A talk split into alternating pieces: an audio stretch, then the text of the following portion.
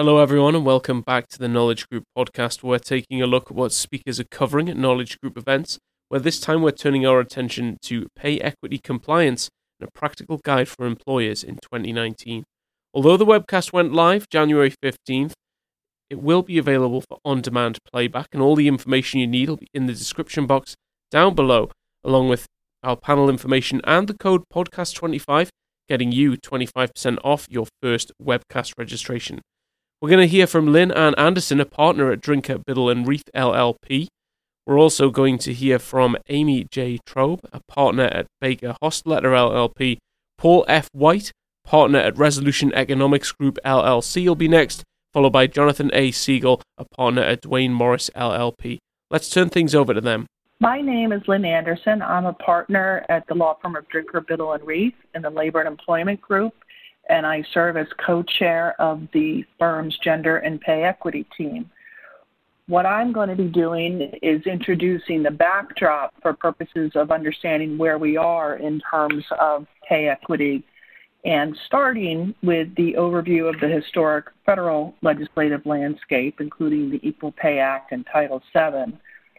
I will move into a discussion in terms of what's happening more recently on the federal level and in response to that, how we are seeing a trend of significant expansion in state and local laws addressing pay equity. We will review how some of those state and local, laws are using measures that are different than the federal law for purposes of addressing pay gaps. Uh, those include a number of different things, including uh, expanding uh, protection beyond just gender. Uh, we have an outgrowth in terms of bans regarding asking applicants for their salary history. We've seen expansions of statute limitations and damages that are available. We've seen uh, limitations on the defenses that employers are using for purposes of defending these claims. We'll review some of those state laws uh, in a little bit more detail uh, to be able to provide a snapshot of exactly what is happening on the ground. And then we'll also take a, a deeper look at one of the most aggressive equal pay laws, which is New Jersey's equal pay law. Hi, this is Paul White. I am a PhD labor economist with Resolution Economics in Washington, D.C.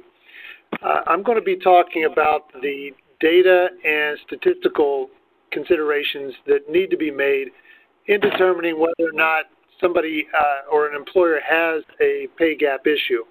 A lot of employers uh, know they have the data to do these types of analysis, but they're not always sure what to do with it.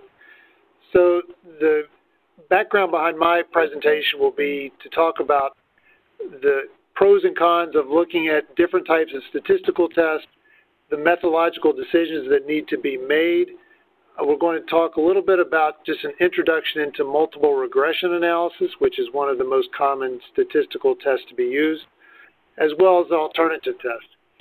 And finally, we're going to wrap up with talking about best practices and maybe walk through a couple of examples of how the numbers could look depending upon how the data is analyzed. This is Jonathan Segal. I'm a partner with Duane Morris, and my primary office is in Philadelphia.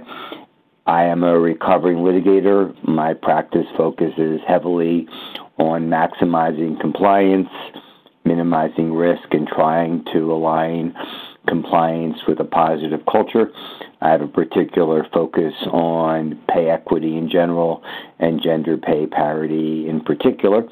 And what I'm going to focus on are probably 10 practical issues for employers to consider when they go down the road of trying to do what's right and avoid liability at the same time in both assessing potential liability that may exist and systemic changes potentially going forward.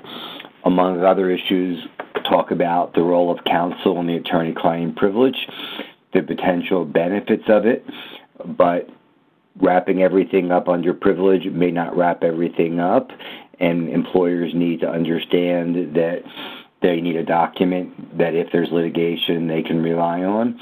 the role of experts, why an expert is so important, and how do you include an expert within the privilege so that the at least initial analysis is not discoverable so there can be this robust and thoughtful discussion without having substantial concern that what you're doing what you're doing to try to do what's right then later used against you. And then talking about some of the areas where we've seen what I think are mistakes, such as focusing on total comp only as opposed to focusing on the different variables of compensation and variable compens- different variable compensation itself is an area where we often see greater inequity focusing only on jobs that are the same and even in states where comparable or substantially similar is not the standard, at a minimum, an employer may want to look at the single incumbent positions um, where their employees may be looking at comparability. Some of the mistakes in evaluating outliers, and including the fact that um, the fact that there are no statistical outliers doesn't mean that there's not a problem. There could still be individual problems, but not statistically significant, and there still could be systemic issues, such as you could have a perfect correlation between evaluations and, and but there could be bias in the evaluation process.